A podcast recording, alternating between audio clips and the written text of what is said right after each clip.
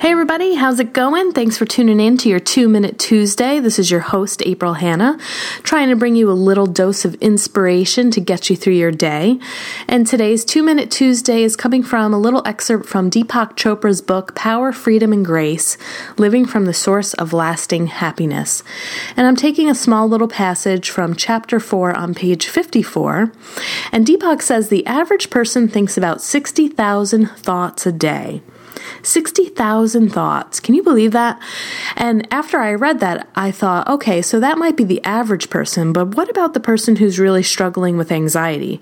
Somebody who is a worrier, somebody who is trying to plan and think of all these different strategies for the future and just can't stop worrying. And I thought, I bet you that's more than 60,000 thoughts a day.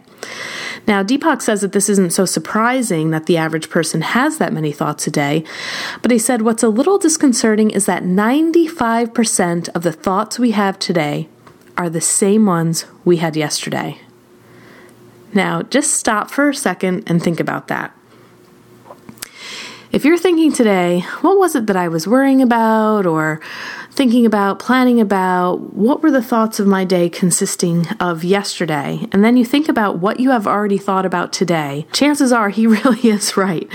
And so, what I did when I first read this passage was I made a deliberate choice the next day to be very aware of the thoughts that I was thinking.